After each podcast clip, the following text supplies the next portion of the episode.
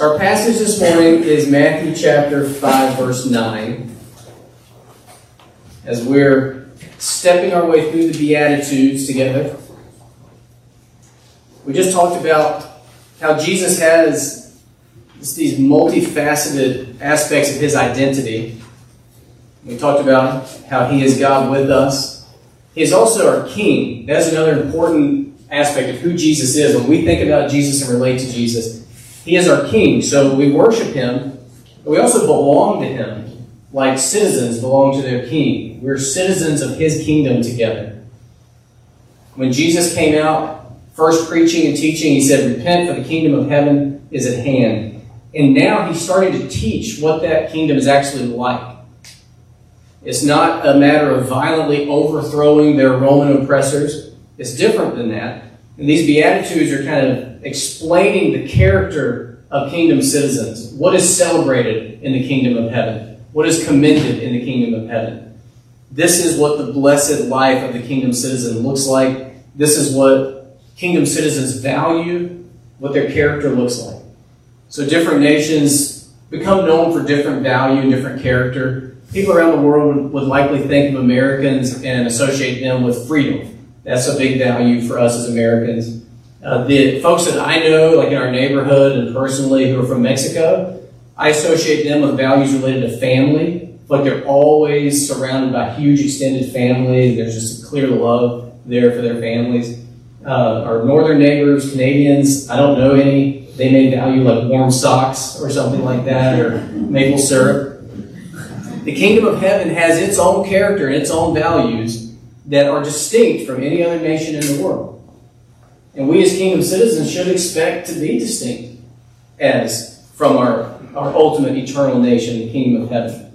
So very briefly, we've seen already as we've worked our way through these, what's called the Beatitudes.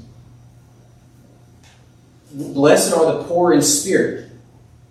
So as kingdom citizens, we recognize our spiritual need and we gain the kingdom of heaven. Blessed are those who mourn. As kingdom citizens, we are deeply grieved and mournful over our own sin and brokenness and unrighteousness and the brokenness that we see around us. But we receive comfort in the kingdom of heaven. Blessed are the meek. As kingdom citizens, we're humble toward God and toward people because I mean, we have nothing to bring to the table other than what God has given us. We have no right to be arrogant or brash or anything like that. But we inherit the earth. We know that we're going to receive an inheritance because of what Jesus has accomplished. Blessed are those who hunger and thirst for righteousness. So, as kingdom citizens, we hunger and thirst for more of God's righteousness in ourselves and in this world around us. We love it, we crave it, and we find satisfaction in the kingdom of heaven. Blessed are the merciful. As kingdom citizens, we move toward other people with compassion because we have received so much compassion and mercy from God. And then last week we saw blessed are the pure in heart. So as kingdom citizens, we love purity. In a world that loves impurity, we love purity. And through Jesus Christ, we've received new hearts that are pure and clean. And so we get to see God as kingdom citizens. And we're going to add another one today, and it's verse 9. Blessed are the peacemakers for they shall be called sons of God. So, as citizens of the kingdom, we value peacemaking. Blessed are the peacemakers, for they shall be called sons of God. And before we think about making peace, let's make sure we understand what the Bible means when it talks about peace. We have to kind of step out of our modern American perspective a little bit and gain a biblical perspective, which is a little bit broader and a little bit more concrete than what we often think about when we think peace. When you hear the word peace, you probably first think about emotional peace. That tranquility and calmness, the absence of anxiety, the absence of stress. And the Bible does have that in view when it uses the word peace. But there's more to it, and here I think he's emphasizing a different aspect of peace. The Bible, when it says peace, is thinking about a wholeness and harmony in relationship with God and other people. A wholeness and harmony in relationship with God and other people. And from that, emotional peace can grow. Apart from that, there really can be no emotional peace. But here, I think he's thinking about relational terms. So when you're thinking about blessed are the peacemaker, peacemakers, don't think so much about emotional peace. Think about relational peace. First, peace with God. Secondarily, peace with other people. Now, just to show you that this is not something that I'm coming up with out of thin air, I think he's talking about peace in a similar sense that he's using the word in Matthew chapter 10, verses 34 through 39. This can be confusing at first because he says there in Matthew 10 34, Do not think that I have come to bring peace to the earth. I have not come to bring peace, but a sword. For I have come to set a man against his father, and a daughter against her mother, and a daughter in law against her mother in law. And a person's enemies will be those of his own household. Whoever loves father or mother more than me is not worthy of me, and whoever loves son or daughter more than me is not worthy of me. And whoever does not take his cross and follow me is not worthy of me. Whoever finds his life will lose it, and whoever loses his life for my sake will find it. So here in this passage, he's talking about a certain type of peace, and the opposite of it isn't a freedom from anxiety. I mean, the opposite of this peace is not anxiety or stress, it's relational discord. So he's saying there's a sense in which my influence is going to set you at odds with other people. So as we look back at our beatitude, blessed are the peacemakers, we need to be thinking in these relational terms.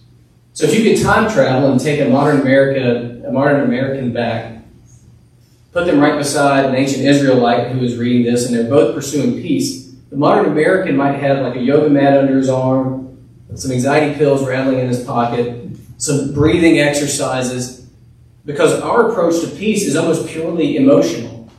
We just need to settle our emotions. That's, that's what we have to do. But biblically, it gets down a little bit beneath that, and it's relational. So the ancient Israelite pursuing peace would probably be thinking, well, I need peace with God. How can I? I need to sacrifice an animal or something. I need to somehow make peace with God. And I need peace with my fellow man, those around me. Now, I know we do crave emotional peace. We live in a stressed out, restless age and people crave emotional peace. Now, just three quick things related to that as we proceed to understand this beatitude. Relational peace that Jesus brings very well can lead to emotional peace, and often does. When your relationship with God is made right, and then from that your relationships with other people starts to get healed and made right, you will very likely experience more emotional peace. Now, I say very likely because there are certainly Christians who are reconciled to God and other people who still struggle with a lack of emotional peace. But that's the first thing I'll say. The second thing is there can really be no emotional peace apart from relational peace with God and other people. And I think that's one reason why our world is so desperate for peace that they can't find it because they're not trying to heal their relationship with God through Jesus Christ and therefore they'll never be able to experience soundness emotionally. It's impossible. We are inherently relational people because we're made in God's image. So, just at the outset, don't believe the modern lie that you can feel at peace without being at peace with God. Peacemaking begins with God. The fundamental human problem is the broken relationship with God. That's why I'm right in line with Graham and Cadell when they say what they really want to do this week is bring the good news of Jesus Christ to teenagers because their fundamental problem is their broken relationship with God. If I broke my arm this morning, just fractured every bone in it, the problem wouldn't be, oh, I can't pick up my coffee cup. The problem wouldn't be, oh, I can't comb my hair. I just need to find a way around it and figure out how to comb my hair with my left hand and pick up my coffee cup with my left hand. The problem is that break, that broken bone. We're living around people who are trying to solve the symptoms of their broken relationship with God all the time. Always trying new ways around their symptoms. Always frustrated, always moving on to another attempt. We know how true peace is found, though. It starts with God. The good news is that God has made peace. I want to read Ephesians chapter 2, starting in verse 11. It is listen to the language of this. I think this, this passage helps us understand that beatitude so well. Ephesians chapter 2, starting in verse 11. It says, Therefore, remember, at one time you Gentiles in the flesh called the, insur- the uncircumcised by what is called the circumcision, which is made in the flesh by hands. Remember that you were at that time separated from Christ, alienated from the commonwealth of Israel, strangers to the covenants of promise, having no hope, and without God in the world. But now, in Christ Jesus, you who once were far off have been brought near by the blood of Christ. For he himself is our peace, who has made us both one, and has broken down in his flesh the dividing wall of hostility, by abolishing the law of commandments expressed in ordinances, that he might create in himself one new man in place of the two, making peace, and might reconcile us both to God in one body through the cross, thereby killing the hostility. And he came and preached peace to you who are far off, and peace those who were near. For through him we both have access in one spirit to the Father. And we'll stop there, but it goes on to say we're no longer strangers and aliens. So when we think about peacemaking, it is what God has done for us through Jesus Christ that is the model and the basis and the source for any peacemaking that God's citizens might do. We were separated, we were alienated, we were estranged, there was hostility, there was enmity between us and God. that Jesus Himself is our peace. He broke down the wall of hostility and reconciled us in His flesh on the cross. So, what does any of this have to do with us being peacemakers? We're the only ones who are at peace with God because of what Jesus has done. That is the fundamental human problem. There's only one solution is faith and allegiance to Jesus Christ, who has broken down the wall of hostility. And as Christians, we're the only ones who have that. We're the only ones who have that news. We're the only ones that have that sure footing to stand on. In a world where people are desperate and crazy, clamoring to find peace, we know where it is. So we're the only people capable of true peacemaking. And this is our template. Jesus' radical self sacrifice in order to reconcile people to God. That's how we came to be in the kingdom, and that's who we are as citizens of the kingdom. So to be a peacemaker, going back to our original verse, blessed are the peacemakers, for they shall be called sons of God. To be a peacemaker is to overcome hostility through the love of Jesus Christ. And first and foremost, that means overcoming the hostility between God and people. Seeing people reconciled to God through faith in Jesus Christ is where it all begins. It makes sense with the flow of thought of the Beatitudes. So verse 9 says, Blessed are the peacemakers, for they shall be called sons of God. And then verse 10, Blessed are those who are persecuted for righteousness' sake, for theirs is the kingdom of heaven.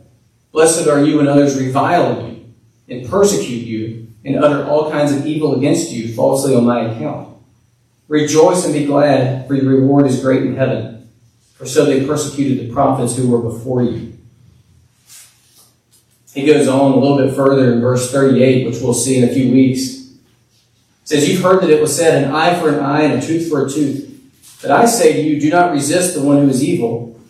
But if anyone slaps you on the right cheek, turn to him the other also.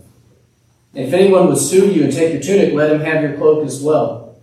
And if anyone forces you to go one mile, let them go two miles. Give to the one who begs from you, do not refuse the one who would borrow from you. So, this DNA of self sacrificially responding to hostility in the name of Jesus is inherent in us as kingdom citizens. We're to be out there reprogrammed by Jesus' reconciling work in us to operate in the world according to those principles. So, we're out there in the world kind of like these acoustic panels are here in this room. We set these up whenever we set these up a couple of years ago to keep it from being so echoey in here. And if you put your ear next to one, you'll feel like you're going deaf in that ear because it's not spitting back any of the, the sound waves back out. We as Christians are out in the world like these acoustic panels, hostility bouncing off the walls every which way, But we've been changed through Jesus Christ and reprogrammed not to respond to reviling with reviling, not to respond to evil with evil, but instead to know our role as peacemakers. We make peace by pointing to Jesus, we make peace by operating like Jesus. In this case, in those passages, refusing to retaliate and even being generous to those who mistreat us. So while the world celebrates clobbering one another when there is hostility, we as kingdom citizens celebrate gentleness, calmness, lovingly pointing people to Jesus. So like if you look at YouTube, you'll see uh, videos that get a lot of watches are the ones titled something like uh, Jordan Peterson destroys journalists or Ben Shapiro obliterates leftists like we don't we're not trying to obliterate, we're not trying to destroy. We're trying to make peace by pointing people to Jesus Christ. So we don't we don't yes, make them look like an idiot, crush them into powder. We want people to come to faith in Jesus Christ. We don't shoot back reviling for reviling. We don't shoot back evil for evil. We can absorb all of that and point people to Jesus Christ. That's our role. And the world does seem to be increasingly hostile toward the kingdom of heaven and toward Jesus Christ. Now, things can fluctuate. I'm no expert on cultural trends, and I would pretend to be. It might be that tomorrow things may feel easier as Christians, but it seems like the trajectory is it's getting worse, it's getting harder. What do we do? Do we prepare? Do we put on our, our spiritual brass knuckles and prepare to fight it out with people that disagree with us?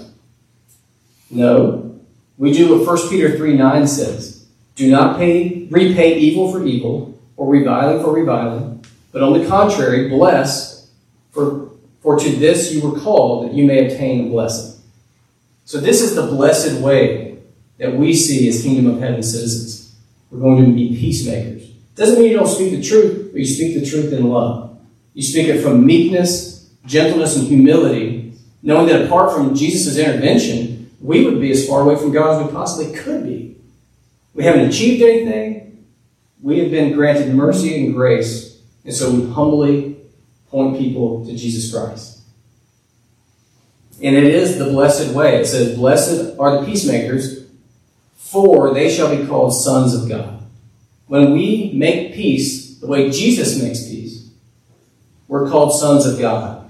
And that's not like earning sonship by God. That's like when I tell a kid that goes outside and doesn't shut the door on the way, shut the door, I sound exactly like Brian Gormley. I sound exactly like my dad. Because when I operate the way he operates, I'm clearly his son. When, when I um, see Elias's love for movies, I'm like, well, he's my son. That's I've always had that. When we operate this way by being peacemakers, we're resembling our Father. This is what Jesus meant when he said in John chapter 8, he talks about the religious Jews and he says, Well, you're just like your father, the devil. He's a murderer and a liar, and that's what you guys are doing. He's saying you guys are just resembling, it's a family resemblance. Ephesians 5 1 says, Be imitators of God as beloved children. I have this picture of me as a little kid, really little, in my dad's giant work boots and I was just trying to imitate Dad. You know, Dad put on his work boots to go out, and I put on his giant work boots to shuffle around. I have a picture of Elias uh, way back when we lived in Albemarle wearing my giant tennis shoes when he was a little kid.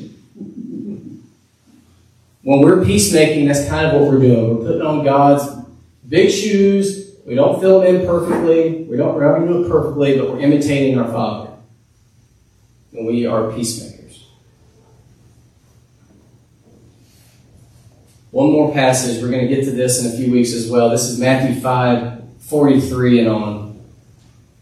Here I think he's elaborating a little bit on what he means here in this beatitude. He says, You have heard that it was said, You shall love your neighbor and hate your enemy. But I say to you, love your enemies and pray for those who persecute you, so that you may be sons of your Father who is in heaven. Does God only love those who love him back? Nobody loves God until God loves them. So God does not love us in response to our love toward Him. He initiated that. He came to us while we were rebels, kicking and screaming against Him. And so when we love our enemies and pray for those who persecute us, we're sons of our Father who is in heaven. He goes on to say, For he makes his sun rise on the evil and on the good. He sends rain on the just and on the, the unjust. For if you love those who love you, what reward do you have? Do not even tax collectors do the same? And if you greet only your brothers, what more are you doing than others? Do not even the Gentiles do the same? Therefore, you must be perfect as your heavenly Father is perfect. There's nothing distinct about us as Christians if we're nice to those who are nice to us but cruel to those who are cruel to us. Well, anybody does that. What's distinct about us as kingdom citizens is that we project love of Jesus Christ to all indiscriminately, even if we're being persecuted. We still love, we still pray for them, we still hope that they will come to faith in Jesus Christ because we know we would be them apart from what Jesus has done for us. So I think it's pretty easy to understand this beatitude. And I think the application is pretty clear. I think pursuing this kind of peacemaking is way more concrete than pursuing emotional peace. You can do this even when you don't feel emotionally peaceful. You can still pursue peace with God through Jesus Christ for yourself and others. So the first step in applying this would just be to be reconciled to God. Now, I know everybody in here pretty well, but I want to continue to hold the gospel out in front of you. It is possible that you can grow up in church and do churchy things and come to church and yet not be reconciled to God through Jesus Christ.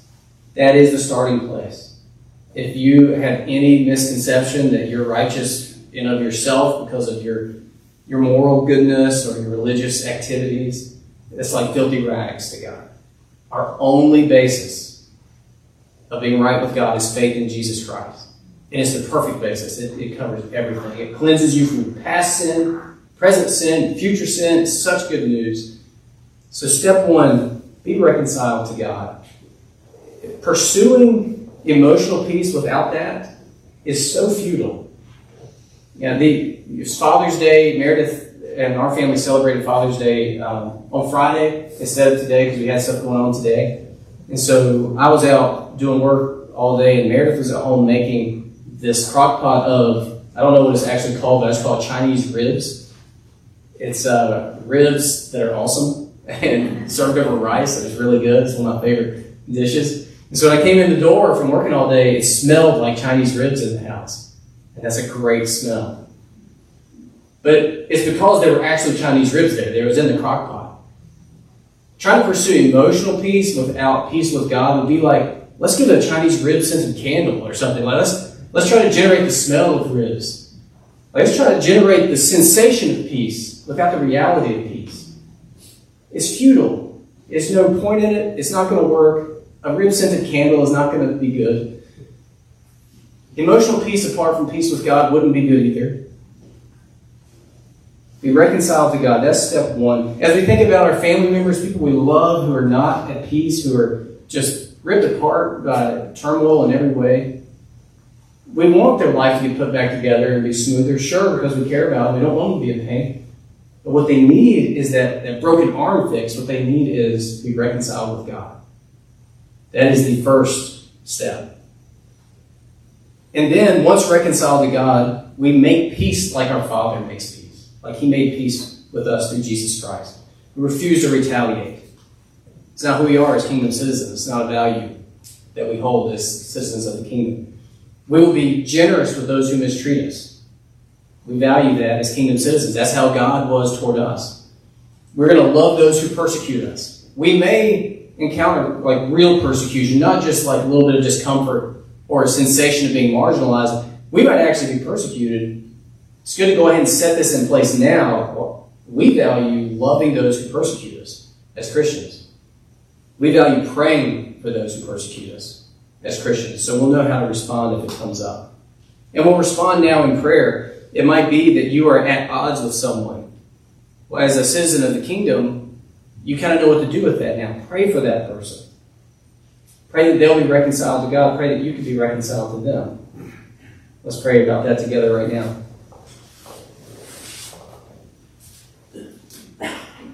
Father, thank you for giving us this word. Help us to receive it deep down in our hearts, not just intellectually to understand it, but to be transformed by it. Lord, I pray that each one of us here, anybody that listens to this on Facebook, would be reconciled to you through Jesus, that you would bring about faith in Jesus Christ. And they would experience an end to the separation from you, the alienation, the estrangement, the hostility.